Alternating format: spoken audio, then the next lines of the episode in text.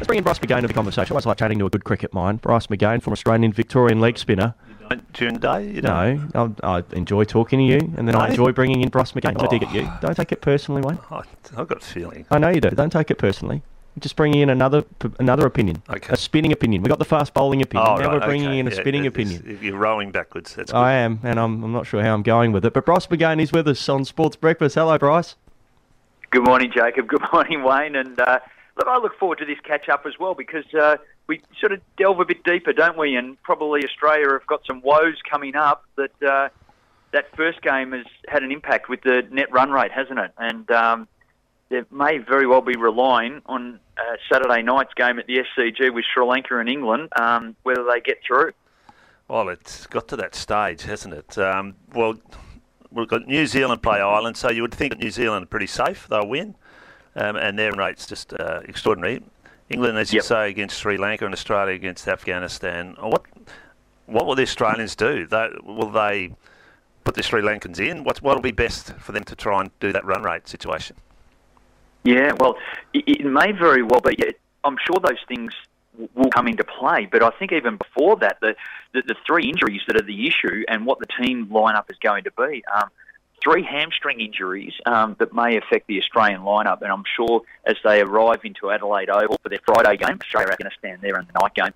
Um, yeah, I, I think there's a little bit of uncertainty. Cameron Green should Finch not play, and Wade as vice captain steps up into the captaincy. Uh, I, think that Cameron Green opening the batting is probably a good setup. I, I really love to see him cut loose there, but it also adds that ability to have that extra firepower with the ball. So it may l- allow them to mix and match their, their batting lineup because either way, they probably need to ha- play the extra batter so that they can keep going hard so that their run rate is good.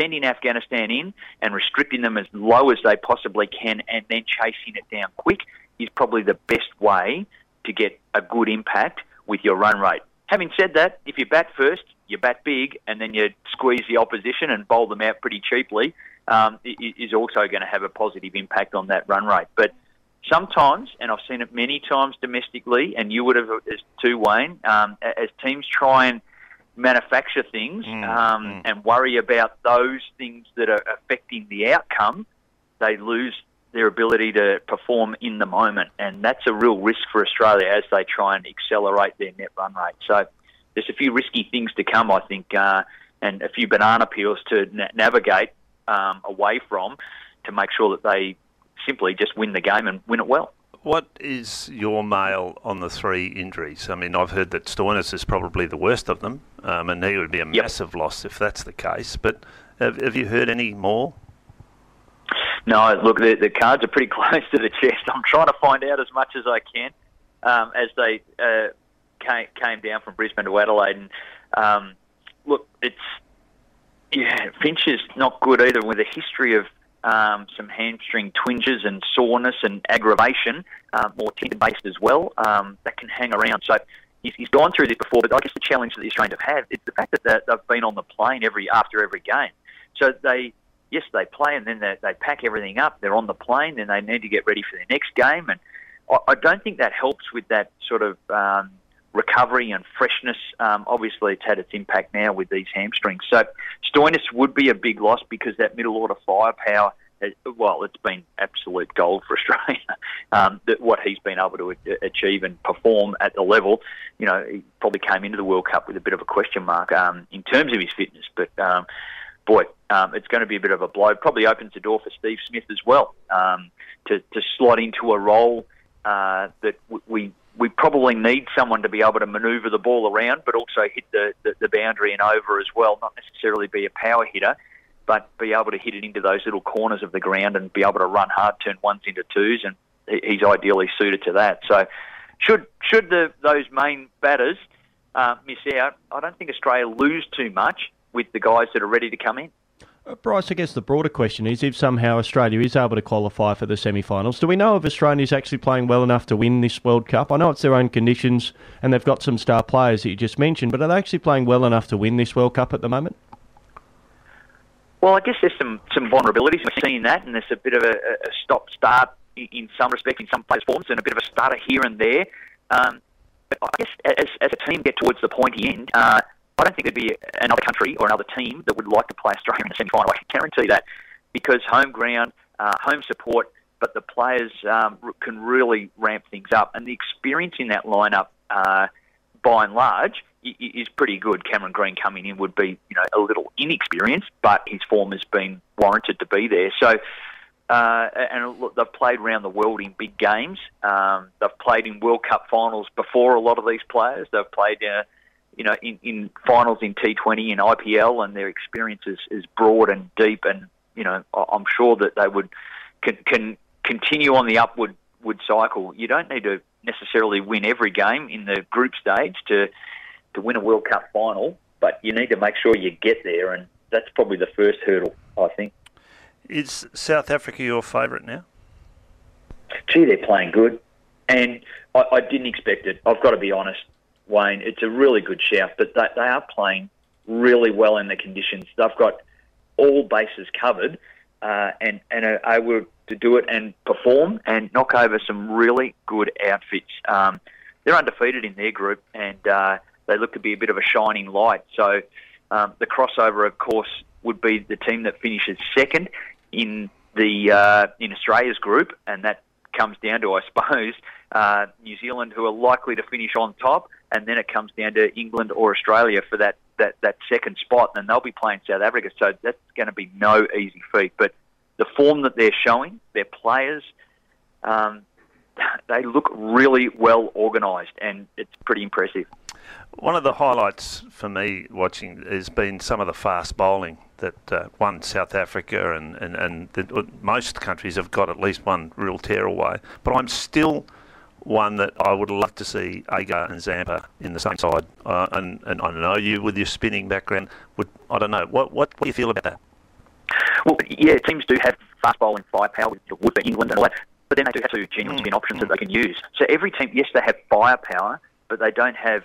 Uh, and in Australia's case, well, you know, our guys aren't necessarily up in the quickest in the world anymore. They're just not. You know, they're sort of low 140s. We've seen guys get into the 150s and, and, and be absolute tearaway. And um, each team seems to have that. But then they have that mixture with the the alternate spinners. Uh, generally, a left arm orthodox is in there. There's some left arm leg spin going around, and then you know there's some right arm leg spin and um, even off spin as well. I think you need all those different strings to your bow to make it a complete outfit. And Australia have probably sat with their strength, but I may have said to you a week ago that, mm, you know, um, even Cummins, he's ranked 40 in the world. Starc's, 40 in the world in T20 cricket. Yeah, they're good all around. They're great test bowlers, good one-day bowlers. But that, that form line is probably a little bit older than what we're seeing right now under our nose. And when Ashton Agar came in, he was the pick of our bowlers. Um, mm-hmm. And, you know, it, it, that's why the combination, I, I would have to agree with you, Wayne, that it is a good combination. Will Australia do it?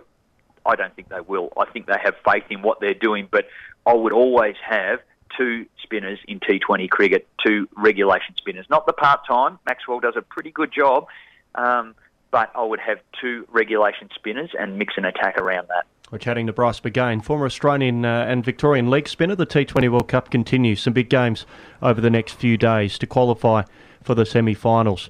India, uh, they certainly didn't enjoy the pace and bounce here uh, in Perth, but they still look like one of the teams to beat, any team that's got Virat Kohli. But what do they do with their, their top order? KL Rahul has struggled in this uh, tournament so far, and Rishabh Pant is sitting on the sidelines. Dinesh Karthik's injury could so- solve that for India uh, without any need to make a tactical change. But where is KL Rahul yeah. at and where are India at?